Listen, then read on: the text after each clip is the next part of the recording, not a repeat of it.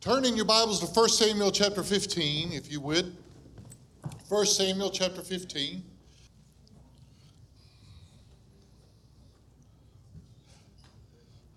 Chapter, uh, verse 12 of chapter 15.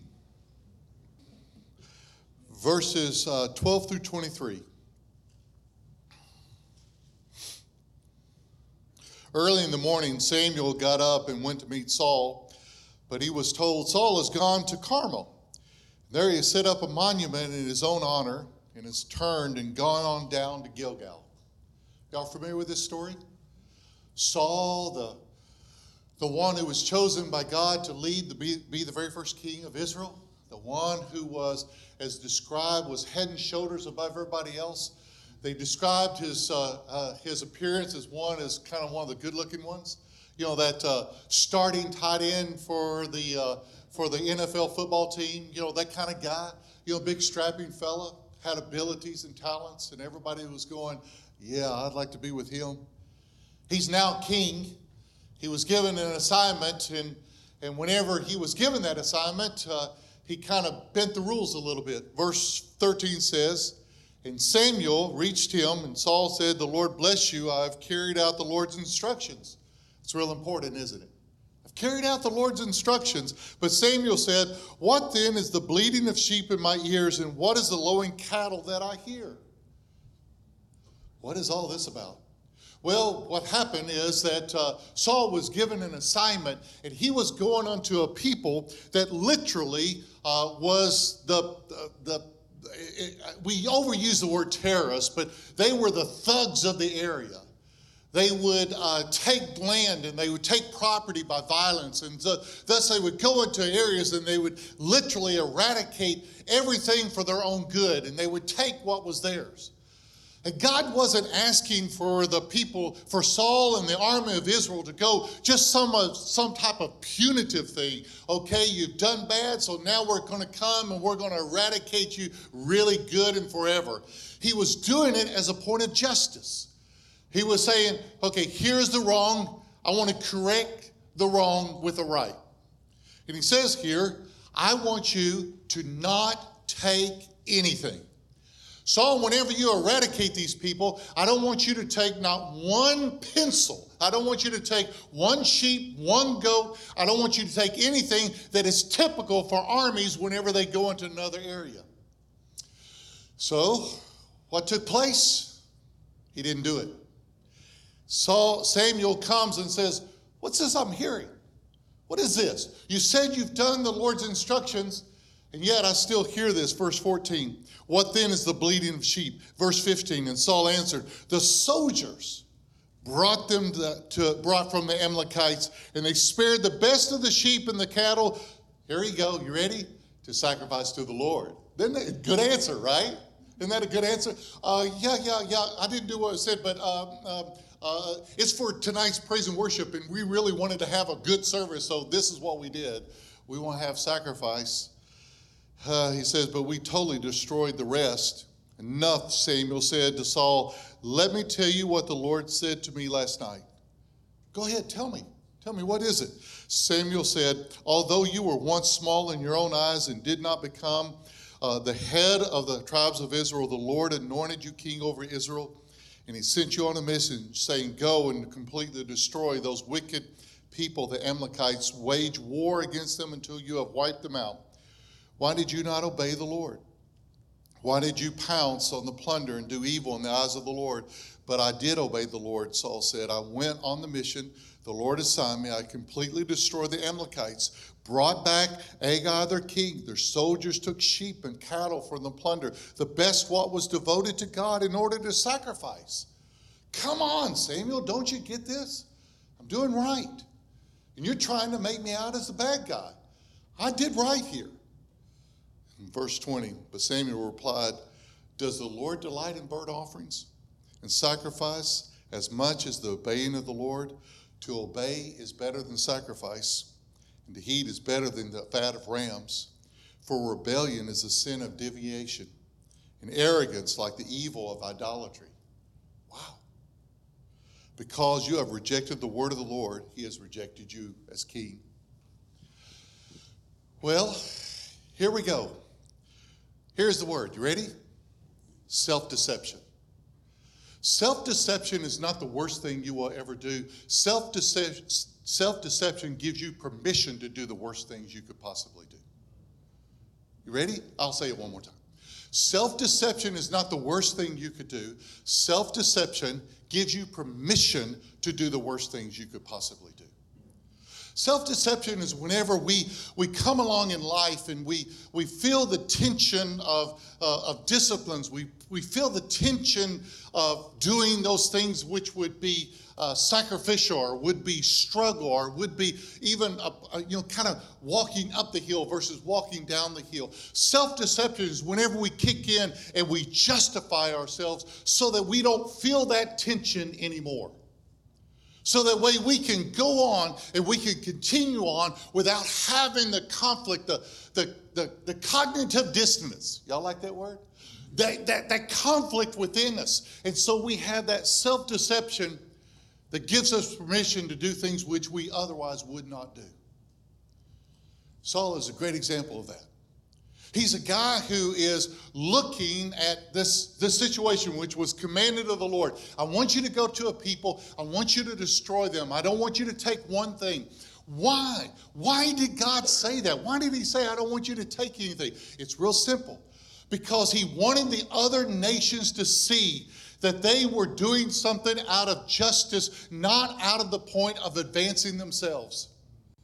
So many times, military conquests are about gaining or expanding or solidifying financial or resources. And God was saying to the, to the nations around Israel, I want you to do this because of justice, not so that you would get something out of this. You know, have you noticed that with God in our walk with Him? that sometimes He asks us to do things when it's not for our benefit? Doesn't that drive you crazy? Doesn't that just irritate you because you want to have an end game out of it? You want to be able to say, hey, wait a minute, the American way is I get a good deal because I get a better deal. And God says, no, you do this because it's sacrificial. And we have struggled with that. We try to rationalize it. We try to say, okay, God, you've got to give me the end game here. If I'm going through a challenge, if I'm going through a struggle, if I'm self sacrificing, if I'm giving of my tithes, if, I, if I'm giving to missionaries, if, I, if I'm giving in volunteerism, if I'm doing all that, what am I going to get out of it, God? What are you going Are you going to bless me? Are you going to give me more? Okay, then I'm for it because that means we're going to do the, you know, blessed a hundred times. What if God wants you to do it just because He wants you to do it? Are we willing then? We have a harder time with that because we start thinking, no, wait a minute, that's not the package that I signed on for. When I came to Christ, I signed on to the premium package. The premium package says that I will give him my sins, I will give him my life, and he will give me the blessings that I cannot contain, not challenges that are hard and difficult. And so what happens is that we start looking at, like, like the king here, we start looking at ways of which that we can justify trying to do a workaround. Trying to do a workaround the way God asks us to do. Because you remember, the life of Christ is the life that we follow. And the life of Christ was about giving of yourself, not getting more. And we struggle with that in America. We struggle that with the American church. Because many times the books that we read and the sermons we hear is all about how that God is going to give you more than you can contain, pressed down, shaken together, and running over. And we're going, that's the one I want. And whenever we run into challenges, we go, wait a minute, this doesn't make sense to me. This doesn't work because I wanted this, but I'm struggling with life issues. So we have a tendency to want to do a workaround. We have a tendency to say, okay, there's got to be a blessing here for me somehow. So if I don't see it, then I got to work until I, I can make it happen, just like Saul. So, what comes from all that? Well, what comes from it is a position in which we can easily deceive ourselves. And again, self deception is a common practice. It's whenever we engage in things that we know are inappropriate or know that that is not really in, in alliance with what, where we should be with God. And we do that and we justify our behavior by saying, well, it's because. And so here's a great illustration is that many times we do it in the name of God. Is we say, okay, I'm, I'm doing an inappropriate thing but remember, you got to understand, it's so that I can sacrifice to the Lord. We saved the best sheep. We did this. We, we did not fulfill what you asked us to do, Lord, but you've got to understand, we saw a better way. And the better way is so that we could sacrifice to you. The, pre, the prime, the prime, not just secondary. I remember one time whenever we were collecting food for, um, for the homeless, we had a, a, an individual who came to us and brought kind of some baskets of stuff, and, and we said, Wow, thanks so much. We'll distribute that. And they said, Oh, don't give it a second thought. It's been on our freezer for over a year. It was all freezer born. We didn't burn, we didn't want it anymore, so we thought you could use it, you know? Go, well, thanks, really? Wow. what a sacrifice on your part. Throw it out or give it to us. Wow. And so, uh, you know, sometimes we, we, we, we look at look at opportunities we say, Lord, I'm giving you my best. God says, No, I'm asking you to be obedient. There are, there are many times whenever we do things in the name of Christ, whenever we honestly know that that's not appropriate behaviors and attitudes and positions of which that are kind of rigid and harsh and we say, you know what, it's because of my faith in Christ that I've got to hold this standard and I've got to hold this. And, and we do that whenever really what God is asking us to be is people who truly and deeply love.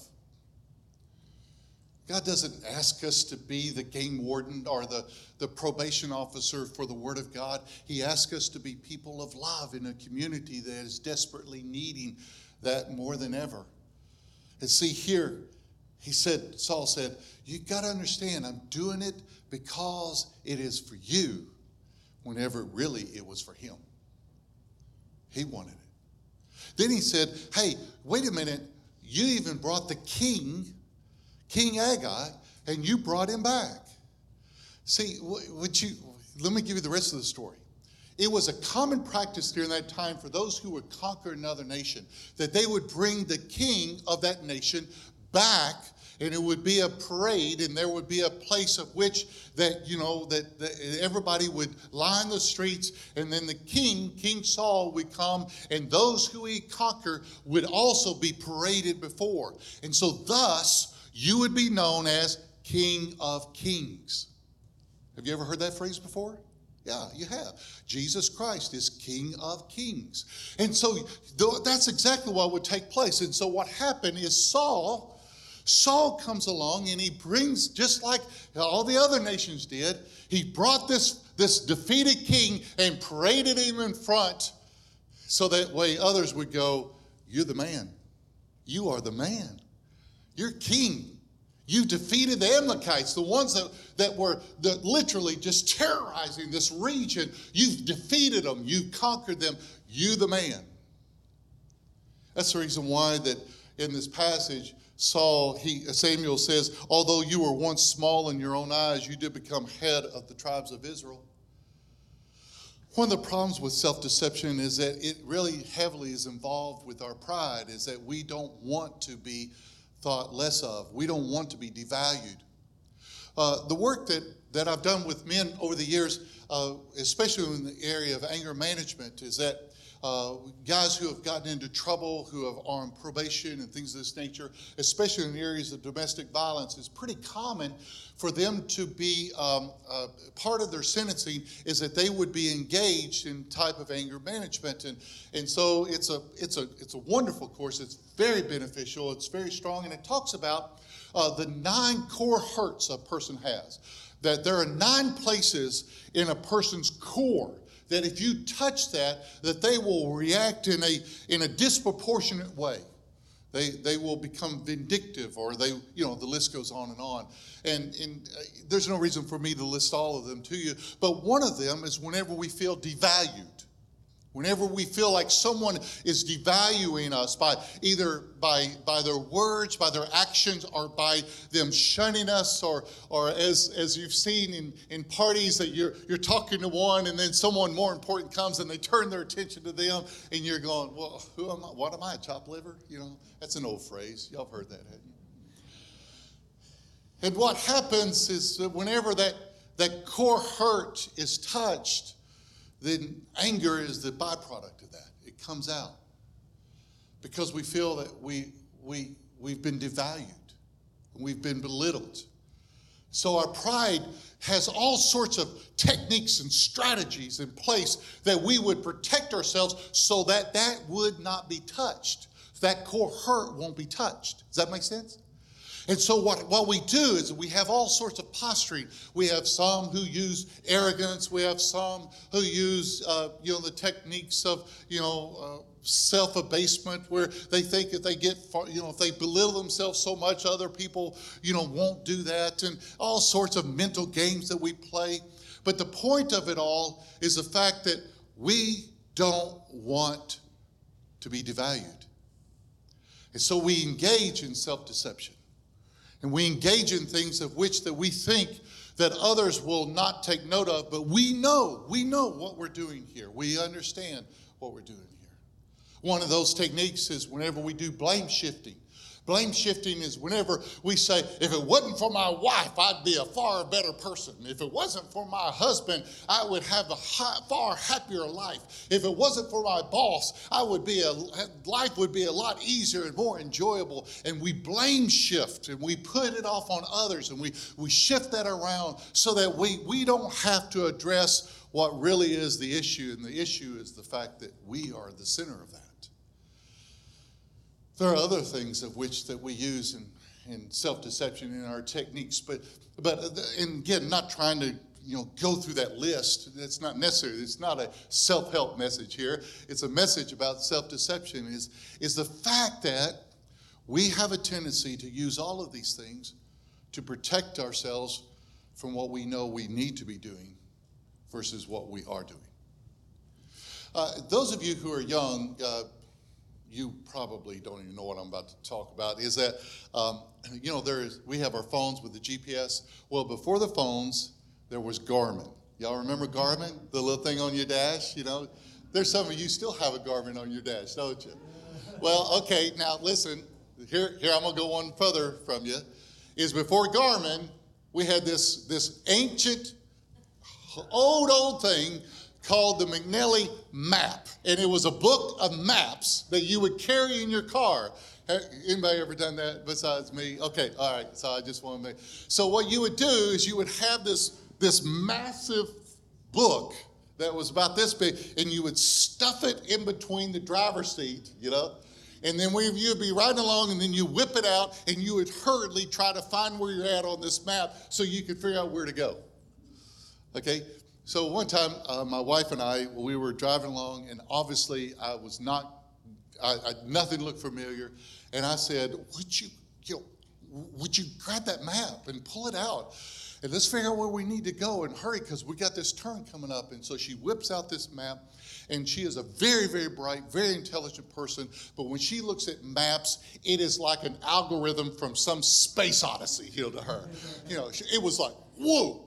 And so she she says you know, just in frustration because she really didn't understand. And I'm frustrated. I'm saying, hurry, you gotta, you gotta find this and hurry and all this sort of stuff. And she goes, turn here, turn here.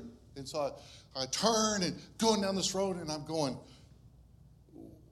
this, this doesn't look right. And so she looks back at the map and she realizes that she had it upside down. and so it was like, oh man, you know? The, the point is that self-deception is like whenever you're you're going the wrong direction, but you've convinced yourself you're going the right way. And so what happens is that you do everything possible to figure out, oh yes, I am. I am. This, this is what I need to do. You know what you've got to understand is that I, I you know, I'm honestly, the situation that I am, the pressure I am, I need that release. I need that release. And watching those things or engaging those activities or doing those things, you got to understand, I am, if not, the pressure is just too much for me. You got to understand that, that because I'm just not happy in my marriage, and just because I'm not, I, and, and listen, if I was getting fulfillment from Him, I wouldn't, I'm not talking about immorality here. I'm talking about so many other things of which that we can justify ourselves. And we do that just like Samuel did, and we can even make it spiritual. I was, uh, uh, I've been a part of uh, Christian education for a number of years and, and involved with it now and raising money for one of the things I do is with a Christian school. And, and uh, I remember at, at, a university called John Brown University, they had a uh, couple that, uh, that w- was caught in a just an inappropriate situation. And they brought them before the disciplinary folks and they said, What in the world's going on? And, and with pride, with pride, the guy spoke up and he says, Oh, we're testing our faith to see how strong our faith would be. What? you're engaged in inappropriate behavior and now you're trying to spin this that you were testing your faith? That's how self deception works. The problem with self deception is that we are so good at it, we don't even recognize it whenever it's a part of us. That's the reason why we have to have the Holy Spirit. The Holy Spirit is the one who reveals all things. It's the, it's the part of the Trinity that many times we push aside and we say it's only appropriate whenever the worship is just electric and I just sense it, or whenever there's a gift, an expression of the gifts of the Spirit. What you also need to understand is that the Holy Spirit is absolutely vital against the cancer of self deception. It is vital. It's, it's the one of which that we can say, Holy Spirit, would you reveal? And as the scripture says, reveals all things. That the Holy Spirit will be able to penetrate all of the walls, all the religiosity, all of the all the techniques, all the blame shifting, all those kind of things, and put its finger upon our heart and say, it's no, it needs to be corrected. This needs to be adjusted. This needs to be dealt with. This needs to be stopped. And so, how do we do that? How, how do we allow the Holy Spirit, you know, a, a, an entryway into that? Isn't, isn't that something that's just supposed to default you know, happen. You know, I, I accepted Christ. I, I prayed the sinner's prayer, and I got the premium package. And the other part of the premium package is that I, I got the Holy Spirit. I don't know what happens there, but I got it. You know, it's kind of like my computer. I don't know half the things it does, but I got it. I don't know what it does, but I got it. I don't use it, but I got it, you know. So whenever people talk about terabytes, I got one of those. I don't know what it is, but I got it. And, uh, you know, that's the way we treat the Holy Spirit. I got it. I have no idea what it does, but I got it. And whenever God is saying, no, wait a minute, the Holy Spirit does have purpose. It has an empowerment. It has all of these things. But one thing it does is that the Holy Spirit reveals those things of which that we have selectively and wonderfully and carefully deceived ourselves over. So, how do we do that? Uh, you know, really, it's not complicated, but it's not quick. Can I, does that make sense to y'all? It's not complicated, but it's not quick. Uh, I, I, I, listened to a comedian the other day, and he said, You know what? My microwave d- cooks popcorn in two minutes, and I had to wait a full two minutes. You know, we're going, oh my gosh, how dare that, you know? Because we're wanting popcorn in 30 seconds now because two minutes is way too long. The problem with God is that He doesn't usually microwave very much in our walk with Him. Uh, very rarely is there. There are sometimes whenever there's an instant healing, but what I notice whenever it comes to the work of the Holy Spirit, He's got to work through a lot of layers, and that takes a little bit of time. It's, well, maybe it takes time with me, maybe not with you. But here's a prayer that I pray Holy Spirit, I give you permission that you can search my heart and you could look into those areas of my life of which that I have chosen not to look into.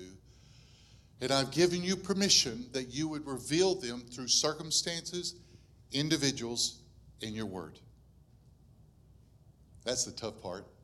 Because sometimes how the Holy Spirit can reveal is whenever you feel the tension and the conflict with someone else and you're going, What is going on here? And the Holy Spirit is just revealing that we have that area that needs to be addressed. So, Holy Spirit, I give you permission that you can reveal to me those areas that you want to see adjusted or corrected or maybe brought better into alignment with you. And I give you permission to reveal that through individuals, circumstances, or your word. Now, I, I, know we in America we have a tendency we have a we have a memory span about as long as my hairline, right? Not long, and we have a tendency to say, "Okay, I've done it once. That's good enough. Let's keep moving." The problem with that kind of prayer is that you cannot do it just once. It, it's just not. It's just not going to be effective. Because what, first of all, you have to give the permission to allow to touch those areas of self deception. So, how often do I pray that prayer? I pray pretty often. But let me give you the response. Because our typical uh, uh, thoughts here in America is that if it's revealed, then I'm going to get smacked. It, it's going to be something of which that it's going to be bloody and ugly, you know? Okay, Lord, you're going to reveal through circumstances. Okay, then I'm going to be in a hospital bed, flat on my back with IV in there, and God tried. That's that's not Jesus Christ. Jesus wouldn't do that. Neither would the Holy Spirit. Jesus wouldn't hurt you, wouldn't harm you would not place you in a circumstance where you're having to go, okay, I got to learn a lesson and I've, I've, I've got to learn this lesson. No, what he's wanting to do is simply reveal to you in a way that is in character with Jesus Christ. And Jesus Christ, who reveals the Father, reveals that he is a loving God. So will he put you in a hospital? No. Will he put you in bankruptcy? No. Will he make you humiliated and where you're just you know brought bare before everybody and everyone's going to say, "Oh my gosh"? No. No. No. None of that. No. What he will do though is bring it to your attention. He's done that with me for countless times. I, I can't even tell you how many times that the Holy Spirit has just brought things whenever to others they were not even recognizing what was going on, but a bell went off in my head and I went, Oh, I got you. I got you. That does need. And so, whenever he reveals, what is the follow up to that? The follow up to that is this Father, now that you've, reckoned, you've shown me those areas, I just want to be honest with you that I'm not capable of myself to bring that adjustment. I need you. I need your grace. I need your strength. I need your partnership. I need your coaching. I need you to coach me up. I need you to help me to push that to the side. Now, now, folks, to be totally transparent with you, that there have been some issues uh, in my life that I've noticed that the Holy Spirit revealed that quickly and easily they were removed and they were taken out, and, and I was able to move forward. There have been some that were far, far, far more entrenched. Some that were entrenched because of my because of experiences in the past, and and I, I'll just be real candid with y'all this morning. Rejection is tough for me. It's real tough for me. When I feel like I'm being rejected, boy, it just stings in me. And, and so there are times whenever I need the Holy Spirit just to help me. And then I need God to come alongside and to say, Mark, let's bring healing to that and restoration to that. But never once have I been slapped by that. Never once. And never will you be. I just want to give you this opportunity today to begin the prayer because in just a moment, I'm going to ask you to just bow your heads. You don't have to close your eyes, but to bow your heads and to, if you're willing, to begin praying this prayer. It's not a daily prayer, it's just a continual thing. Holy Spirit, I give you permission to search my heart, to reveal into me, to open up my eyes into areas that need to have adjustment, correction, repentance. I give you permission for that. And as you reveal, then, then I'm going to take the courage to respond. I'm not going to just turn the other side. I'm not going to justify this like Saul did. I'm going to say, yes. And I'll respond in kind. Y'all got it? It's a lot of words. It's not a short prayer. You want to write that on the back of your forehead, uh, you know, or something like that. So here's what I'm going to do is I'm going to voice out a prayer and I'm going to pause in sections just so that way you can kind of catch up. I'm not wanting you to, to be a parrot and repeat after me. I'm wanting you to speak in your words. But there are areas that we must understand that need adjustment, correction, repentance. And God wants to do that. You ready? I, I, I ask you to bow your head. Father, I thank you, first of all, that you're a loving God and you will never be less than that. You're not going to be mean and cruel at one time and loving at another. Uh, even though that we've got some absolutely horrendous theology out there that says that you strike down and all that, you don't do that. You just don't do that. So I pray for your people. These are your children. These are your sons and daughters.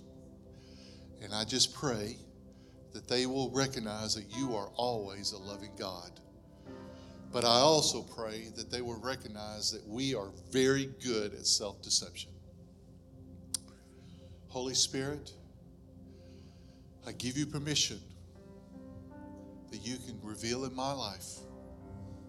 I'm not just saying it for public purposes, I really mean this, Lord, that you can reveal in my life areas that need to have correction adjustment, repentance. Maybe I need to abandon that. And I understand that I'm talking a lot about attitudes here and reactions and ways that we think and what we allow our minds to drift to. That we need, that I need correction. I need to have that revealed. And Holy Spirit, I give you permission I'm not going to dictate to you how you do that. I, you know me better than I know myself. So if you choose to do that with circumstances or with friends or with your word or with individuals I'm connected with, I, you, you have permission. You have permission. I'm not going to try to demand of you. I'm just going to say yes to you. Holy Spirit, I, as you reveal, I, I, I, have full confidence that you are not mean or cruel. You are not abusive. You will never be abusive. You will never be cruel. You will never be mean. You're a loving God, and you will always maintain that way. So I count upon your lovingness to reveal, but I also commit that I will follow through. I will follow through with God's help through repentance and through intentionality of seeing those adjustments become permanent in my life, those corrections to become permanent in my life, those, those ways of thinking to become permanent, eliminating some thinking become permanent. And I give you permission, I give you praise, and I give you glory for the results. Because, Lord, it is for, for your kingdom that I live. And I praise you for that. Well, folks, that's that's the prayer. That's that's the way it's it's done.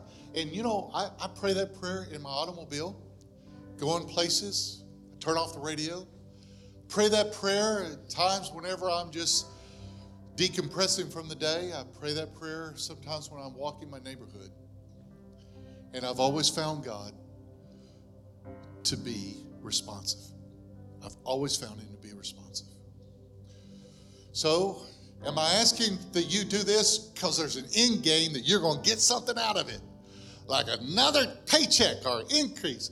I gave this $50 to this ministry. He sent me this holy water. Now I got a brand new million dollar house. No, I am not offering that. But I am offering a more meaningful relationship with the King of Kings and the Lord of Lords. That's what I'm offering.